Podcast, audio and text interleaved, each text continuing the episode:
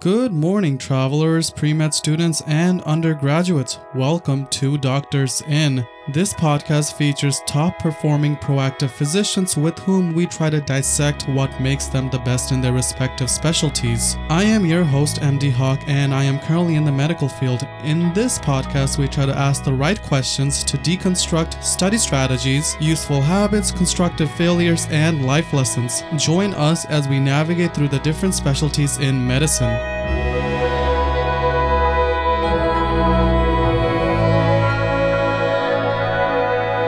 Three, two, one, and we are live. Today we're joined by Dr. Tiffany Libby, who is a dermatologist and the director of Mohs Micrographic and Dermatologic Surgery at her workplace.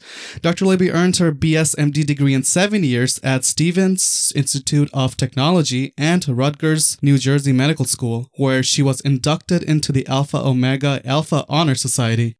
She did her internship and internal medicine at Mount Sinai Hospital in New York City Dr. Libby stayed at Einstein Medical Center as a fellow in dermatologic, Mohs surgery, and cosmetics after completing her internship, which is where she did her residency. She's involved in resident surgical education, dermatology research involving oligopeptide transdermal delivery, and co-directs the Dermatology Residents Weekly Surgical Clinic. So she's uh, very much involved in the field of dermatology. To follow up with Dr. Libby and learn about all things facial and the specialty in it of itself, along with the research, you can follow her on Instagram at derm doc libby. That's D E R M doc L I B B Y. Without further ado, let's welcome Dr. Libby to the inn. Welcome, welcome. Uh, very excited to have you. Thank you so much for having me today. So, I do want to spin the wheel of time a little bit into the opposite direction uh, to talk about your match day. And from you trying to peek through the envelope to finally realizing where you matched, uh, your journey has been, I would say, very impressive, uh, to say the least, so far. So, what gravitated you towards dermatology during your rotations to finally being matched? So, thank you for that introduction. Um, match day, when I think back to it, it was definitely euphoric. I mean, you find out on Monday if you match, and then you find out on Friday where you're going. And um, it's just sort of this culmination point of all your to that point all your life's hard work and your achievements. So i feel like it's a lot of emotions at once. And um, you're also ha- very happy for a lot of your your friends. And um, you know it's just a, a wonderful day. And we just conducted all these interview sessions for medical students interested in uh, who are applying for dermatology. We just wrapped those up this past month. So um, you know, just kind of bringing me back to that whole process, which is an arduous one, but you know, the beginning of your journey. So, um, back to my initial interest in dermatology. So, I was serendipitously exposed to dermatology early. I did do a seven year med program, um, a BSMD program, and during the summers in between the college portion, which was only three years, um, I had to do research projects. So I was placed actually from my chemistry professor at a dermatologist's office in New Jersey. So it's sort of, and I'm from New Jersey, so it's kind of um, it was I wanted something local as well, and and that was how my experience began. I knew really nothing about dermatology. My my dad is a physician, but he was a urologist. Mm, wow. Yeah, so I really knew nothing about dermatology, and as you know, in medical school, we really don't get much exposure to it early on. You know, we kind of get um, some I would say didactic sessions and, and learning about the skin as an organ and uh, you may get a little bit of exposure. I, I just think it's very limited and most more than not will find out that they're interested later on when they're in their third or fourth year.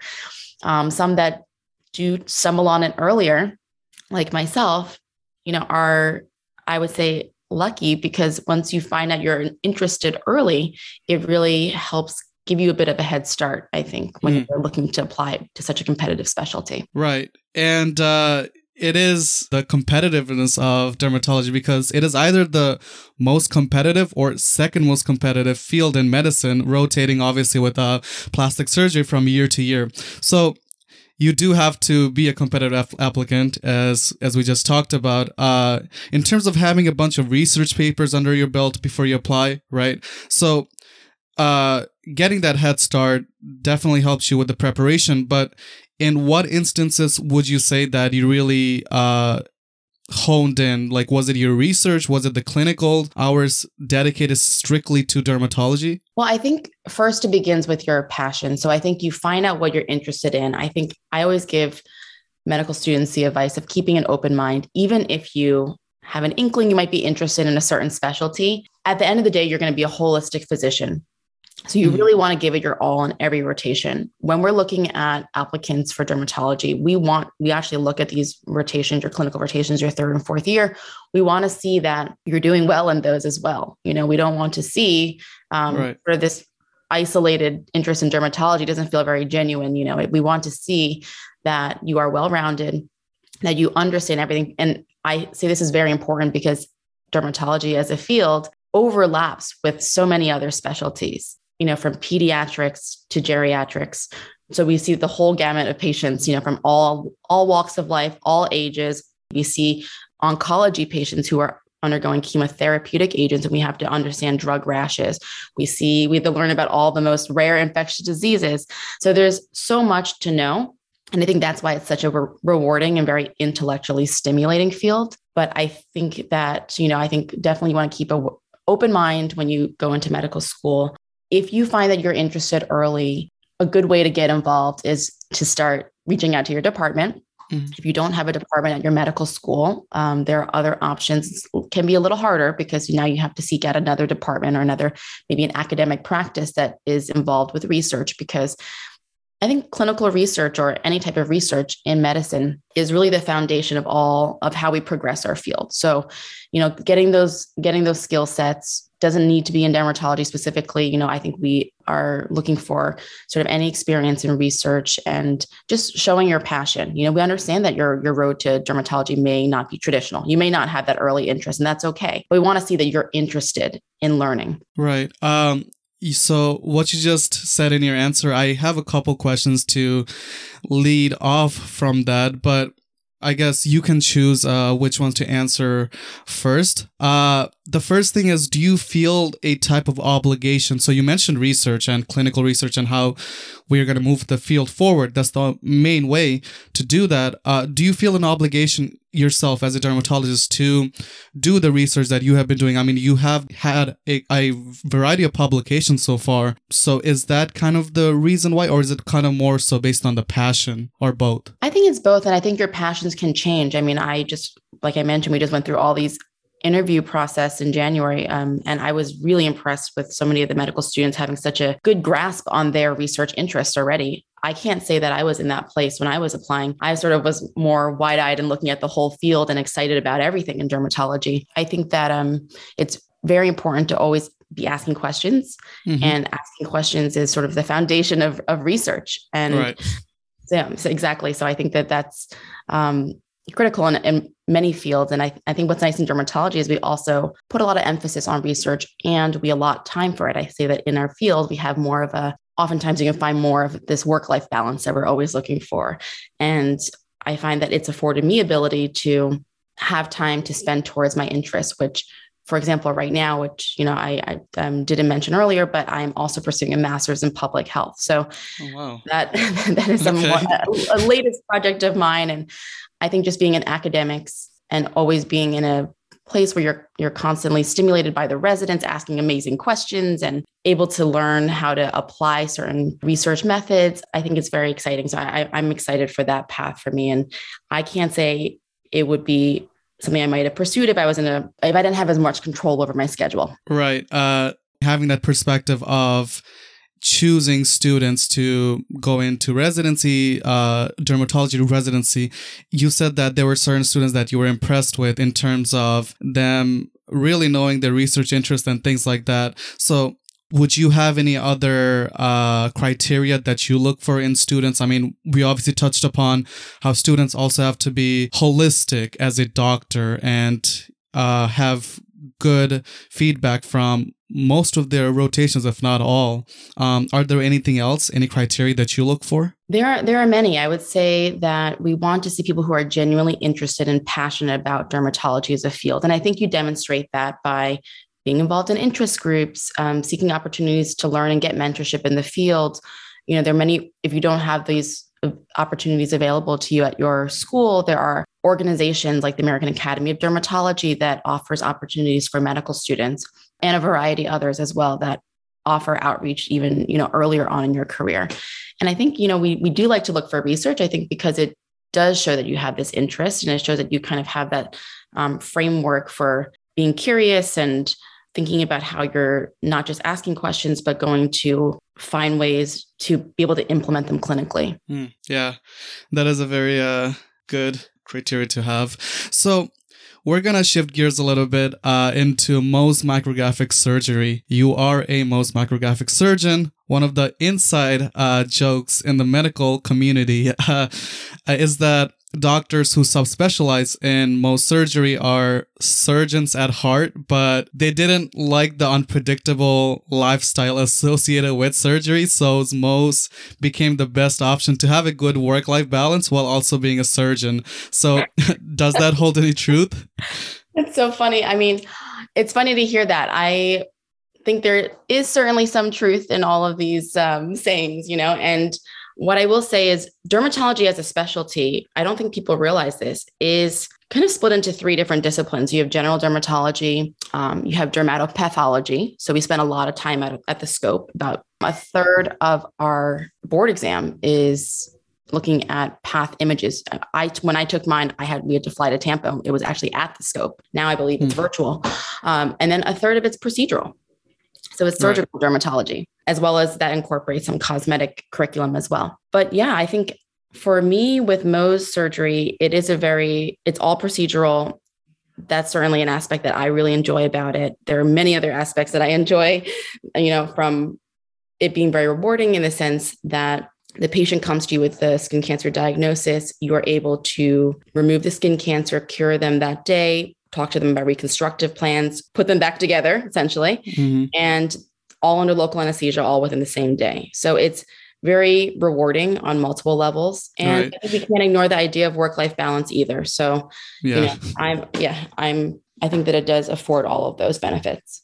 Yeah, and I mean, uh, also to give you some, I don't know if it's cloud or what the word for this. Like you're pursuing a master's right now, which is, I mean, it is uh, very impressive to say the least. Um, what I do want to touch upon is something that you mentioned about uh, treating the patient the same day with Mohs surgery, and Mohs surgery obviously involves, from my research and my team's research, uh, is that it, it involves skin layer resection. Then you process the layer onto the slides. So again, the histology and uh, things like that. And then you do the review, right? And this can go through multiple stages if the cancer is found. Uh, so do you often leave the incision open until you confirm the removal of all I would say cancerous regions. And if you can just like walk us down, because yeah. I did simplify it a bit, but yeah. Yes. So I'm happy to go through the whole process and the procedure and sort of even how I explain it to some of the patients. So then by the time the patient comes to me, they have a diagnosis of a skin cancer. And most of the time we're treating basal cell and squamous cell carcinomas. Mm. And what we do is we first anesthetize the patient, local anesthesia. We take a small clinical margin around that remaining tumor or the scar that we you know see from the biopsy. We take it in a way it's a specialized way of removing that tissue so that we're able to process it in the lab horizontally. So we're looking at if you're looking at a disc you know kind of um, from the side view we're looking at everything that touches basically what that would touch the defect if you will. Mm. so traditionally when we're processing let's say excision specimens or even the biopsy specimen it's processed in a bread loafing manner where they're basically kind of just slicing through and we're evaluating that depth. That only allows us to visualize about 1% of the margin, oh, which was always surprising to me that we're able to call something clear. And which is why, you know, with Mohs surgery, because we're looking at all of the margins and we have this um, essentially 100% margin control here, we're able to evaluate and know that all the tumors out. So we have a very high cure rate for these tumors, around 98% for basal cell squamous uh, and, and 97% for primary squamous cell carcinomas. Oh, wow. when we take out that first piece, we bring it to the lab. It's processed and it's mapped. So, you know, let's say under the microscope, I'm looking at the slide now. They, they, it takes them about 30, 40 minutes to process my slides. Then I serve as a pathologist. I'm now sitting at the microscope and I'm reading the margins. And if I see tumor at, say, my one o'clock, let's look at it, it's a clock face. One o'clock, I see tumor. I'm going to go back to the patient and just remove it from that portion, leaving the rest of it intact. So those benefits are you are only chasing tumor you're leaving, you're maximizing tissue conservation, so normal tissue, and basically only removing the tumor. So this is great for cosmetically and functionally um, sensitive areas like the head and neck. You know, maybe mm-hmm. by the eyelid, you don't have four millimeter of margins to take, and you know you want to make sure you get all that tumor out because you don't want a recurrence. So, um, so that's that's the next step. If I see more, obviously I go back, and there's that's what we call a second stage, and we keep repeating that till we remove all the tumor and the margins on histologic examination under the microscope are clear. Mm-hmm. And then we discuss reconstruction with the patient. Now, yes, stages, you know, can they can go multiple rounds, but on a national average, 70% of the time you get it out in the first uh, first stage. That's just the national average um, because the national average of stages for Mohs surgery cases is 1.6. So it's around 70% of the time. So patients always come in, how many, how many stages do you think I'll go? You know, so I usually tell them 70% of the time, obviously for more aggressive tumors, I don't want to make that prediction, but we'll know more once we get this first uh, result back. Right. Well, I mean, this is uh, very interesting. I mean, I was just picturing it as you were saying all throughout. Now, you did mention the head, and I did see a video on your uh, feed, and it showed a video of literally the patient's. There was a big incision in the scalp, and you had to, and it was done in a very. Was it the? O I don't know the terminology. The yes. What is the yes. rotation flap? Yes. So also just to answer i realized i forgot to answer one of your questions earlier but in between that time so the time when the tissue is being processed so the 30 40 mm-hmm. minutes where my team now in the lab is processing my tissues to make me those slides to analyze the patient is in the room comfortably you know numbed up they're reading a book they're on their phone they're bandaged up and they're open at that time historically, the way Mohs was so Mohs actually is named after Frederic Mohs, who developed this procedure as a medical student in the 1940s. So back then, they didn't have um, as advanced processing techniques as we do now. So they would leave the patient open for 24 hours, repeating that step. Yeah, the day after. So just to give some historical background there. But back to the the flap. So yes, that was a large squamous cell carcinoma in a smoker we decided to close him. So the scalp is very um, is very tight tissue because of the galea, very thick fibrous septae there. So basically, we had to make a very long incision um, bilaterally. It's called it's a bilateral rotation flap. So we're kind of recruiting tissue from.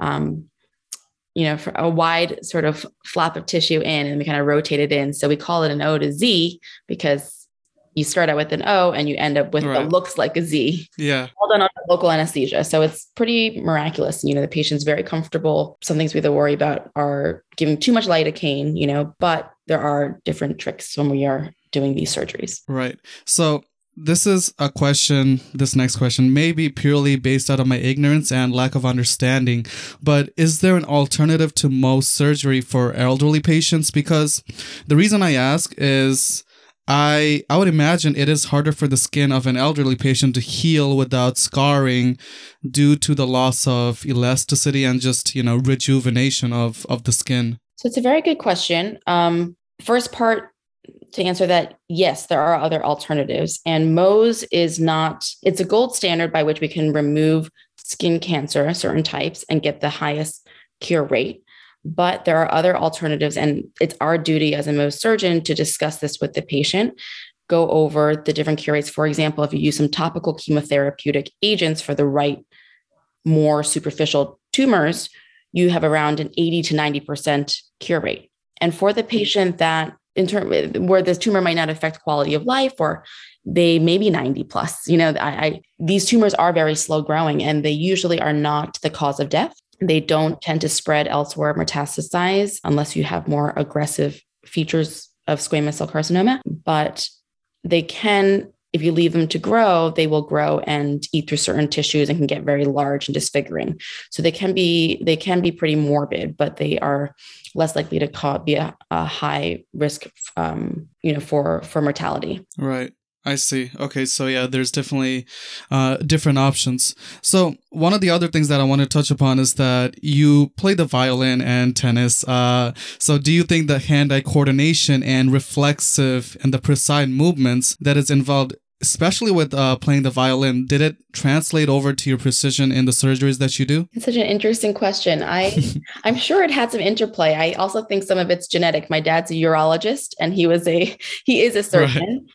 And he actually specialized in micrographic surgery. I, um, so it's sort of funny how our, our paths have have sort of overlapped in that way. But I I'm sure I think music you know, and I have young kids now and I have them starting in music. I think it transforms the brain in in ways that are very applicable and very helpful to many different life skills but yeah i mean i have a lot to say about how much i enjoyed violin and how i think it's kind of shaped me through discipline probably some sort of fine motor skills as well. Mm-hmm. right. And uh you do see that with with kids who are pursuing music it is sometimes like the case that it is because of quote unquote i don't know if you heard the term like tiger parents. Yes. But uh so so you did say that uh violin helps you with uh curating discipline things like that so can you please expand a little bit on that yeah no i definitely had a tiger mom so okay.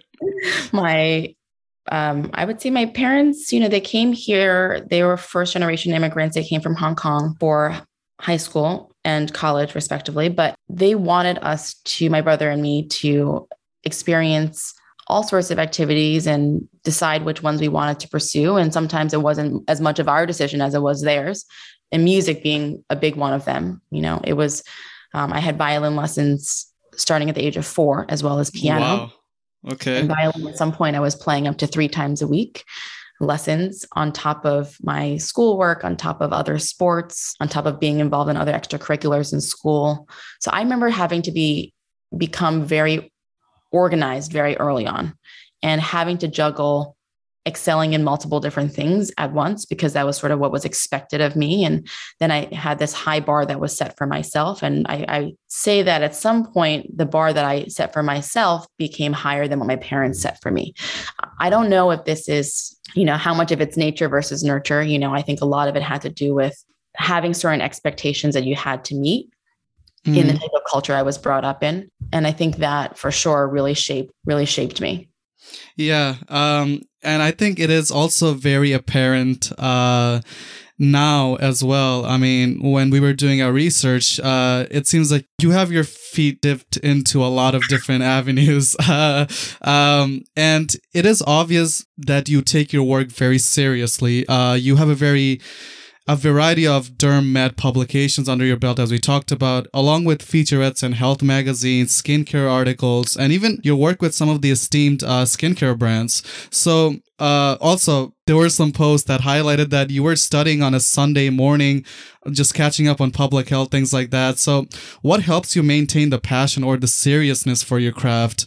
Uh, is it you know is it from the childhood again uh routine structured lifestyle or is it also evolved into something else? Well you guys certainly did your research. Um i i mean that was yesterday morning actually and that was right. mandatory for my for my public health. But i i like i think really boils down to just having a passion for learning. Like that really makes me happy. Um, my husband thinks I'm so weird. I always talk about how, you know, I miss those days in medical school when I could just sit in the library undistracted. You know, I didn't have children running around or, and I, I think less, I would say, um, social media distractions because we didn't even have Instagram then.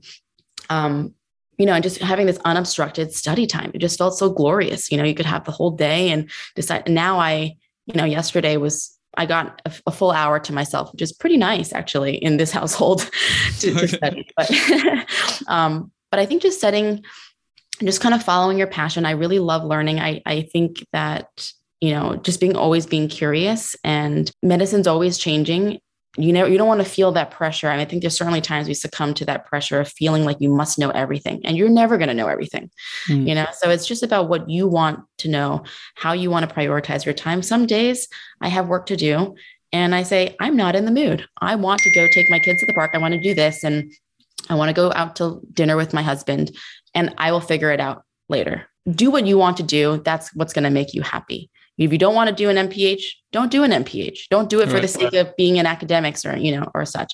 Do it because you are curious about it. And the way I'm doing it is I'm taking it so slow that who knows, I'll still probably be doing this in 10 years, but I'm taking one course per semester.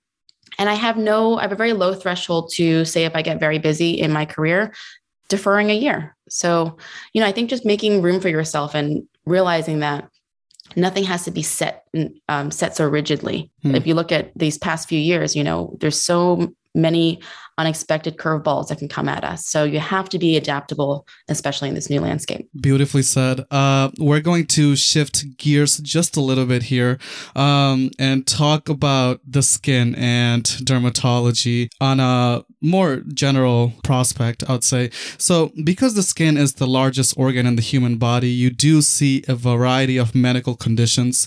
I'd say probably one of the most out of many specialties that exist. Um, I read somewhere that there are upwards of 3,000 skin conditions that that is currently there. And it's it's because of so many different categories of inflammatory, ulcerative, or blistering conditions. Also, not to mention prevalent skin cancers as you uh, deal with. So, with that said, would you say does it become overwhelming to memorize, remember, and also recall right all the different types of issues that are related to the skin? So, absolutely. I mean, dermatologists, and that's why it's its own specialty in one. So, dermatologists are experts in skin, hair, and nails. And you're right, there are over 3,000 sort of diseases or conditions that affects these organs. So, I would say in dermatology, I mean, if you took a, if you, if you were able to be a fly in the wall in a didactic session, I mean, they want us to memorize. I mean, we need to memorize sort of these genes um, that are basically uh, one disease of a family that's on one island. You know, it's like they, it's almost like a game. We have to. There is a lot of recall memorization. Right. It's fun. I think that we. It's very nerdy. I would say dermatology as a field. You know, we kind of love to test ourselves constantly, and we're always wanting to um, memorize almost every obscure detail. And it is very complex. I think dermatology sometimes gets misunderstood because it kind of boils some of the more well i'll say just in the in the realm of media you know they think that I've definitely had people people ask, you know, our dermatologists same things as estheticians, you know, so which is, and then we have to go and explain. And I think it's a, it's not insulting to me. It's more, wow, we really need to educate educate the public on what is a dermatologist because you know if they have a skin condition, they should know that they should go that there is this medical professional who is specializing in skincare disease, and then obviously beyond that, even more subspecialties. So in terms of how much there is to know the breadth of dermatology is extremely extremely vast right and we were talking about histology earlier and uh, i can imagine that a rash can indicate a variety of things based on how it looks through the naked eye or the microscope. So, is there a form of pattern recognition that is involved with the experience that you would get uh, through, you know, looking through different skin conditions that help to identify and then treat them as such? Because to me, as an outsider who haven't uh, been in the field of dermatology, they look very similar, but obviously to you, it would be very different. Absolutely. And that's kind of the basis of our residency education. So different programs will train you differently. Where I was trained, we kind of broke it down into different patterns, as you mentioned. So whether it's something looks eczematous, you know, or psoriasiform. So kind of like we kind of bucket them into certain um, pathways or uh, or whether whether it's a blistering disease, whether it's dermal. So some conditions, you know, say lipoma, you know, which is a fatty tumor growth. There's no really surface change, but there is some dermal component there. So we kind of start there, and then just to show you the different complexities within eczema, there's over ten different types of eczema.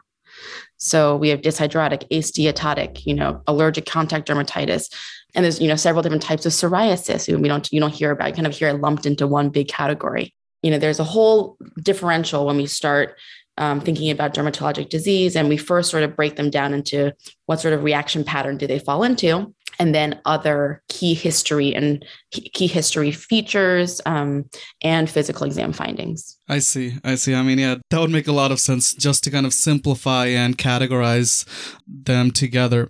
So, I like that you have many interests outside of oncology and Mohs surgery. So things like cosmetic surgeries, injectables, you know, like Botox, fillers, etc., and then lasers. Uh, so shifting to the cosmetic realm a little bit, the talk of anti-aging and slow aging has been very prominent in both scientific and medical research.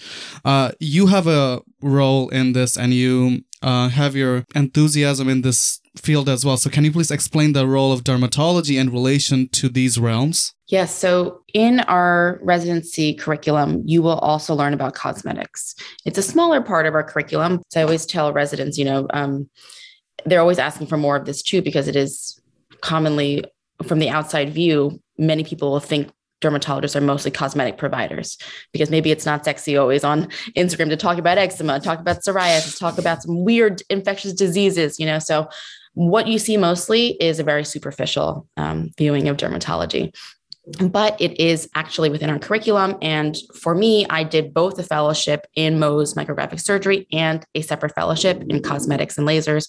So the cosmetic dermatologic surgery fellowship is by the ASDS, that's American Society of Dermatologic Surgeons.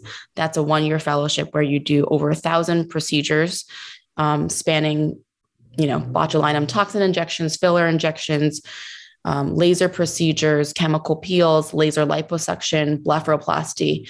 So I, you know, dabbled in all of that. And for my style as a Mohs surgeon, so I actually split my clinical time doing two days of Mohs a week and one day of cosmetics. And I always tell my patients because one of oftentimes one of the first things they ask is, "Will I scar?" And I say, anytime we cut into the skin, we will have a risk of it scarring. But we have a lot of modalities now which we can use to help that scar heal scarlessly. And it's true.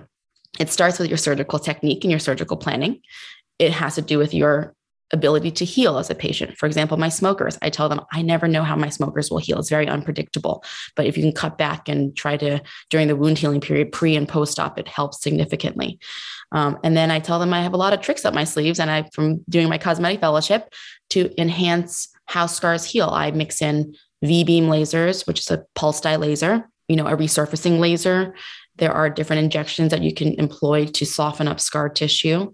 Yeah, I tell them usually let's let's worry about our first goal to clear the tumor, and um, second part we can you know leave it to me and we'll we'll discuss it in our plan moving forward. Yeah. So uh, why is it difficult to tell how your uh, smokers will heal in terms of scarring? So you actually have less oxygen to the cell. So, so usually they tend to heal more poorly, more unpredictable scarring has it's correlated with how much you smoke. Um, but typically in smokers, you'll see surgeons um, hesitate using grafts per se that require more, mm. oxy, you know, more metabolic demand um, to, to close something and will opt for reconstructive techniques that um, are more durable or sturdy. I see. Yeah, that makes sense. Um, well, the skin gets the harshest treatment in our bodies because it is constantly exposed to the varying conditions of the outside environment. So, if you had to recommend one product to maintain skin health, what would it be? Well, you know, all dermatologists will tell you it's sunscreen. right. so because because you know, and it's not for vanity, you know, which um, 90% of skin visible signs of skin aging are due to UV radiation. Mm-hmm. So your UVA, UVB, because UVC does not make it through, right? And about 90, the same, 90% of skin cancers are really attributable to UV radiation as well. So if not for vanity, do it for skin cancer prevention. And you know the we found that the uv rays not only do they cause discoloration like melasma to come up on the skin but they also generate free radical production and they can damage collagen and elastin below. So, collagen on its own will start to break down, usually at a rate of 1% per year. And even by our 40s, around 25% of that skin's collagen has sort of deteriorated. Mm-hmm. So, you know, that's something I usually tell my patients because they think, you know, oh, well, I, I just want to age naturally. That's fine. You can definitely age naturally. And there's ways to do it with uh, cosmetics because you can still slow down that rate of collagen breakdown. Um, you know, it, there's sort of this natural process of your body's breaking it down and regenerating new, but it, at some point the scale tips and you end up not producing as much as you are breaking down. So, you right. know, things like biostimulators like Sculptra, those modalities or those injectables will actually help stimulate collagen production. Yeah, and I'm glad that you just mentioned collagen because uh, we asked some of our listeners to send in a few questions, and one of the questions was uh, Are collagen supplements necessary, especially for younger people? So, you know, there's more research that needs to be done in this realm. I would say, anecdotally, I definitely have patients that will say that they feel more energized or they feel like their joints feel better they feel less bloated even on collagen supplementation and my question has always been how when when you ingest these collagen supplements and they get broken down into these amino acids in the stomach acid, right? How does that then make it to the skin? And that was always my question. And it's interesting because I do work with a company now that probably is the number one seller of collagen supplement supplements and i'm helping them with their skincare line but they showed me some of the research and actually there is research coming out just showing if you're allowing more of those amino acids those building blocks to be present um, systemically hmm. they can be taken up and used not only in joints but also in skin so i think there's really little downside little to no downside really in taking them. And anecdotally, I definitely hear improvement. Are they necessary? I would say no. But are they a nice adjunct? I think they're perfectly fine to use. And I think as we learn more, we'll see what their true benefits to the skin are. Perfect. One of the other questions that our listeners uh, sent in, well, it's a lot of it about his skincare, uh, kind of based on what you mentioned, right? About how dermatology, there's a public notion. But uh, do you believe natural skincare is better than chemical based skincare or? Oh, wow. So that's, um, that's a big topic because anything that's what we think of natural, right? They're all chemicals. Everything's a chemical. Right, exactly. We all know this as, as, going through medical school and having done some basic science and chemistry. Everything is a chemical too much H2O, which is water, will kill you, right? so, you know, and um, natural, let's say poison ivy, that's natural, that's found out, but you don't want to rub that all over your skin. Right. So I think there's this big misconception, you know, it sounds better, right? Natural versus chemical. We sort of cringe when we hear the word chemical and we think, oh, natural. Just, it's definitely a marketing um, ploy here. And I, I, feel badly because some of these well renowned skincare companies that have been doing this and have been tried and true for so many years with long-standing history in skincare now feel like they have to cater to sort of the currents in the skincare industry and trying to promote or advertise that their ingredients are natural, right? Yeah. Yeah, it's a it's a very gray area because again, when I I think there were like two or three questions that were based around this uh, verification. And it just, when I was reading, I was just like, yeah, but basically every single you know compound in our body is chemical so exactly. it doesn't it comes down to the it comes down to the ingredients really i would say look at the ingredients and i would say a lot of natural products so they might not have preservatives right so some preservatives um, so they might i feel like there's some that are villainized on preservatives and that has now led to other preservatives being used that may or may not be any better than the ones that we have currently or may cause even more side effects and now we're going to find out later. Um, so in terms of natural you know they can if they don't if they're lacking preservatives they're more likely to harbor bacteria which is not good for your skincare products and you have a shorter shelf life. You who knows how long you can really use them for safely. Um, some of these natural products also are really high in or heavy in fragrances and fragrances can tend to cause some allergies and allergic reactions. So as a dermatologist I don't advise patients to look for natural skincare. I usually tell them to avoid looking for natural skincare. But, you know, there are, there's definitely, it's definitely making big waves because even, you know, very grounded in science skincare companies are now starting to advertise or specifically pick ingredients in their products that fit that natural profile. Mm-hmm. And then I think the one thing to remember is everything is a chemical. So look at the ingredients, pay more attention to the ingredients than whether something's natural or not. And if you have any questions, bring bring your products into your dermatologist. I love when my patients come in with a bag of their products and say, "Hey, you know, what should I cut out? Should I? What am I using here? You know." Yeah. Um, so I think it's very helpful.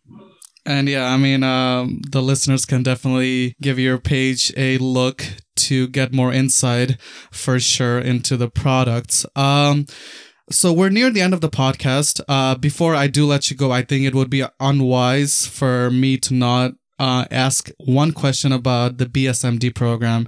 So it is a very popular program. It's a seven year program that some schools have adopted. I actually have a friend in that program. So, uh, do you feel or did you feel underprepared at all during the seven years or had any doubts that you know since you're in an accelerated program instead of the typical eight years four years of undergrad for med school did you feel any type of um, doubts i did not i think it depends on your on on the person who's going into the program. If you know you are, because there's pros and cons of the program. I would say pro for sure is accelerated timeline. You don't need to apply to medical school, right? So I started this program when I was 17. So I started med school when I was 20.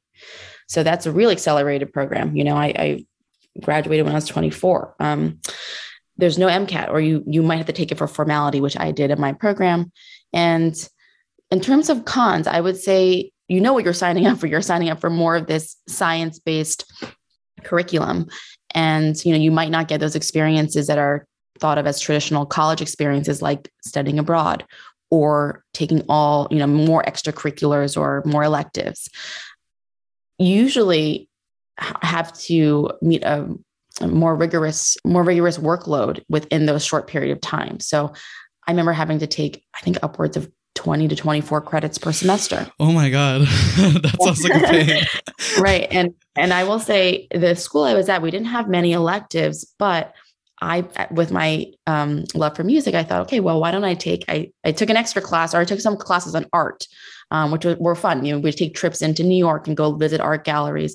Um, I also took a class on orchestration, which was very interesting because I'd been part of so many different orchestras and I never really listened. It really changed the way I listened to music. And it, some of the final exam questions were uh, what instrument is playing now? Is this instrument using a mute? If so, what kind of mute? You know, like it really fine tuned your hearing. And I, I feel like it was, you know, I think you can still definitely pursue interest outside. I will say I had a very active social life, even in my even in my seven years there, mostly in you know in the college portion, even in, in the medical school. I actually met my husband while I was in medical school, who's not in medicine and um, in a totally different field in finance.